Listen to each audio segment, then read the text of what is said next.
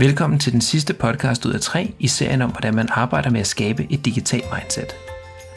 I denne podcast forbereder vi dig til workshop 4, hvor formålet er at sikre fastholdelse af den gode nye adfærd hos os alle, og finde nogle indikatorer, der fremadrettet kan hjælpe os med at holde kursen. Vi begynder med at høre lidt om forløbet af den fjerde og sidste workshop i det fiktive bibliotek, og til sidst zoomer vi ind på din rolle i workshop 4 gennem et interview med en af deltagerne. God fornøjelse.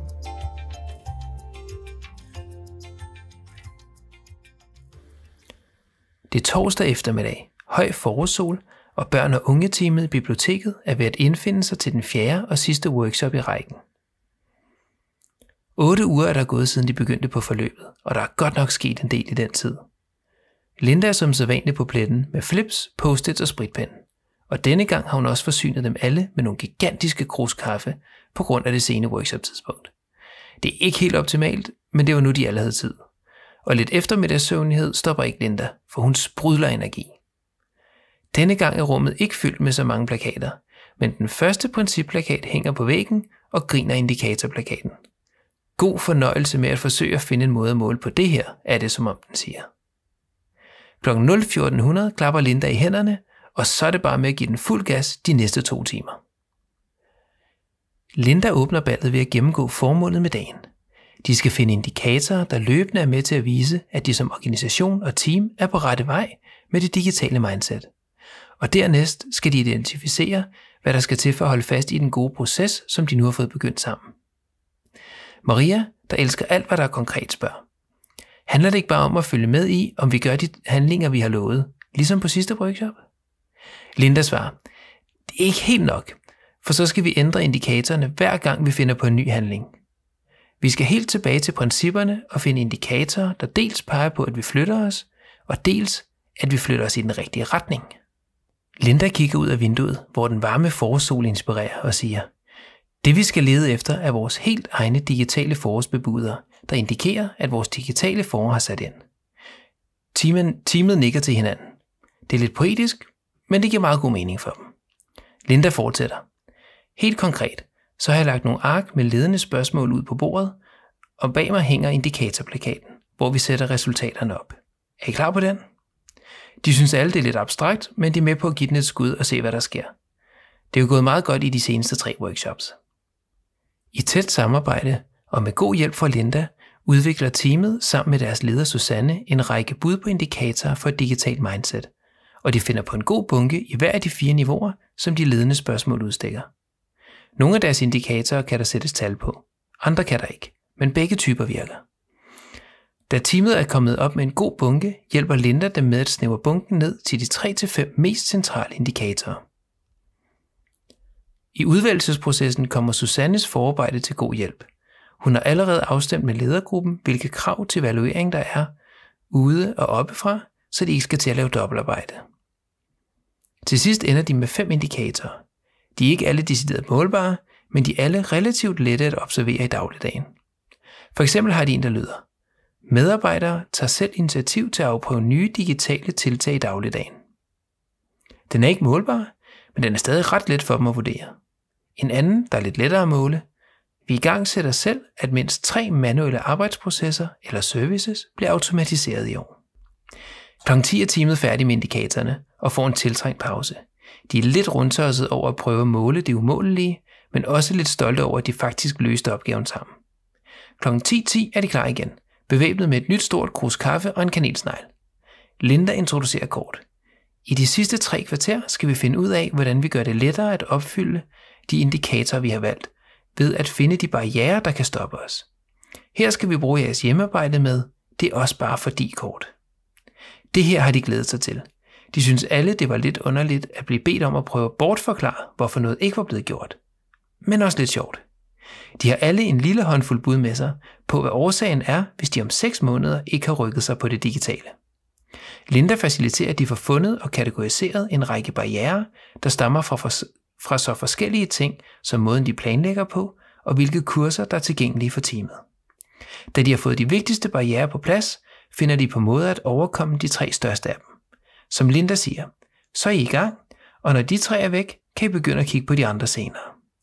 Og netop ordet senere er kodeordet for den sidste aktivitet, hvor de sætter deres antibarriere tiltag ind i deres daglige planlægning, sammen med den opfølgning på handlinger workshop, som de på workshop 3 var blevet enige om at gentage ved behov. Nu kan de se, i lyset af barrieresnakken, at de bliver nødt til at planlægge om hyggeligt, hvis det skal blive gjort. Så opfølgningsworkshoppen ryger ind i deres eksisterende årsjul og skal i fremtiden afholdes hver fjerde måned. Kl. 11.05 har de lukket ballet igen, og kan nu se, hvordan de skal dyrke og fastholde deres spirende digitale mindset. Så fedt! Linda fylder efterfølgende deres digitale kompasruse ud med indikatorer og overlever den til Susanne, så hun kan holde den opdateret i fremtiden. De printer også en forsimplet udgave af kompasrosen, den der kun har mindset og principper, så de kan have den hængende på kontoret. Den med handlinger og indikatorer beholder de internt i teamet, men hiver den frem til afdelingsmøder for at se, om de stadig er på rette vej. Efterfølgende kører biblioteket den samme række af workshops i de andre teams, startende over hos Sten, der har været med på en kigger.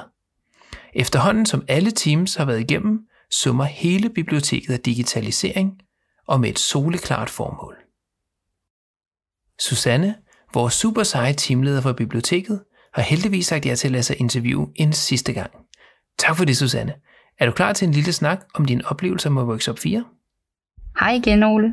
Ja, det kan du tro, jeg er. Jeg synes, det er et ekstremt vigtigt emne, altså hvordan vi meningsfyldt måler og fastholder vores digitale transformation. Så jeg glæder mig til at dele mine erfaringer. Herligt, Susanne. Og jeg glæder mig rigtig meget til at høre dine tanker om det her, for det er netop et utroligt vigtigt emne, men som ofte er rigtig svært i praksis. Så lad os vanen tro begynde med at tale metoder.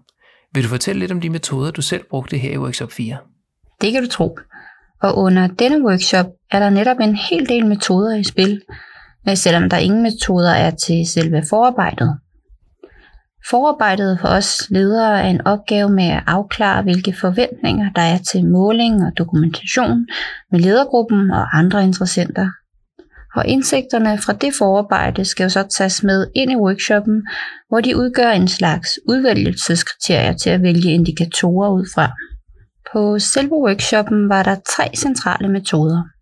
En plakat til udvikling af indikatorer, eller forårsbebudere, som Linda døbte dem, et ark med nogle ledende spørgsmål bygget over en evalueringsramme, som blev brugt til at støtte udvikling af indikatorer. Og til sidst endnu en plakat, hvor vi arbejdede med, hvilke barriere vi så foran os, og hvad vi kan gøre for at bryde dem. Den sidste plakat havde tre typer af barriere. Strukturelle, sociale og individuelle. I begyndelsen så tænkte vi ikke så meget over dem. Vi fandt bare på barriere, og Linda sorterede dem så på plakaten, men efter lidt tid begyndte vi at forstå kategorierne og tænke dybere over, især dem, hvor vi ikke umiddelbart havde så mange bud. Vi havde pænt mange på det strukturelle, men vi er også glade for at give systemet skylden for mange af vores udfordringer. Det gav lidt flere nuancer at have kategorierne på, så jeg var faktisk ret glad for dem. Åh oh ja, det lyder som en hel del metoder. Men hvad så med den praktiske side af tingene? Hvordan håndterede du din rolle som leder i sådan en evaluerings- og barrieresammenhæng? Hmm, ja, det var også noget, jeg havde mange tanker om, inden vi gik i gang. Jeg tænkte, at det hurtigt kunne ende i en diskussion om systemet, med en forventning om, at jeg kunne forklare systemet. Men det skete faktisk slet ikke. En del tror jeg skyldes Lindas facilitering, og en del af det, at vi ikke fokuserer på, hvorfor de barriere var der, men udelukkende konstateret, at de var der, og hvad der så skal til for at komme hurtigt udenom dem. Sådan helt lavpraktisk handlede det for eksempel om vagtplaner. Og når ja, butikken skal jo køre, og det sætter for eksempel naturlige grænser for, hvor lang en workshop det er muligt at køre. Men så i stedet for at tærske langhand på det, så fandt vi par hurtige løsninger, og en af dem var at planlægge i mikroworkshops. Lidt ligesom det her forløb gør. Hmm, det er interessant og lyder dejligt handlekraftigt. Havde du andre praktiske indsigter? Ja, i forbindelse med arbejdet med indikatorer, der var det vigtigt for mig at holde fast i ikke at komme til at overkomplicere tingene. Men jeg var overrasket over, hvor mange indikatorer vi hurtigt kom op med i workshoppen, og så derefter skulle barbere ned til noget rimeligt. Og normalt er vi faktisk slet ikke glade for at skulle effektmåle. Men på trods af det, så gled vi naturligt i retning af noget meget avanceret med en masse indikatorer. Det var til dels drevet af, at vi havde en masse antagelser om, hvad vi skulle kunne bevise over for omverdenen, men det viser også, at vores antagelser var overdrevne, og at langt mindre kunne gøre det. Da vi begyndte at indsnævre indikatorerne, der fik vi rigtig hul igennem, da vi blev enige om at acceptere enkle tommelfingerregler som indikatorer, og så vidt muligt at bruge de samme få indikatorer til både at tilfredsstille omgivelsernes krav om kontrol og vores eget behov for at følge med i, at vi flytter os. Til sidst endte vi med fem indikatorer, og ingen af dem kræver avanceret dataindsamling. Det er super fedt, og let at ændre i fremtiden, så derfor får vi det nok også gjort. Det lyder som om I har ramt formen ret godt, ja. Og tendensen til at lave for komplicerede systemer, kan jeg let se mig selv falde i også. Vil du her til sidst prøve at komme med tre gode råd til lederne? Okay, ja. Den havde jeg allerede set komme. Øh, så mit første råd må være, at du som leder skal forsøge ikke at tænke i, hvad man kan måle, men derimod i, hvilke indikatorer eller tegn på, at vi er på vej, der reelt hjælper folk med at holde retning. Formålet er jo retning og ikke bare afrapportering. Mit næste råd det handler faktisk om begrebet måling i sig selv. Når man snakker indikatorer, så er det umuligt ikke at komme til at snakke måling. Sørg for ikke at undervurdere de kvalitative og intuitive indikatorer. For eksempel, er vi glade om morgenen?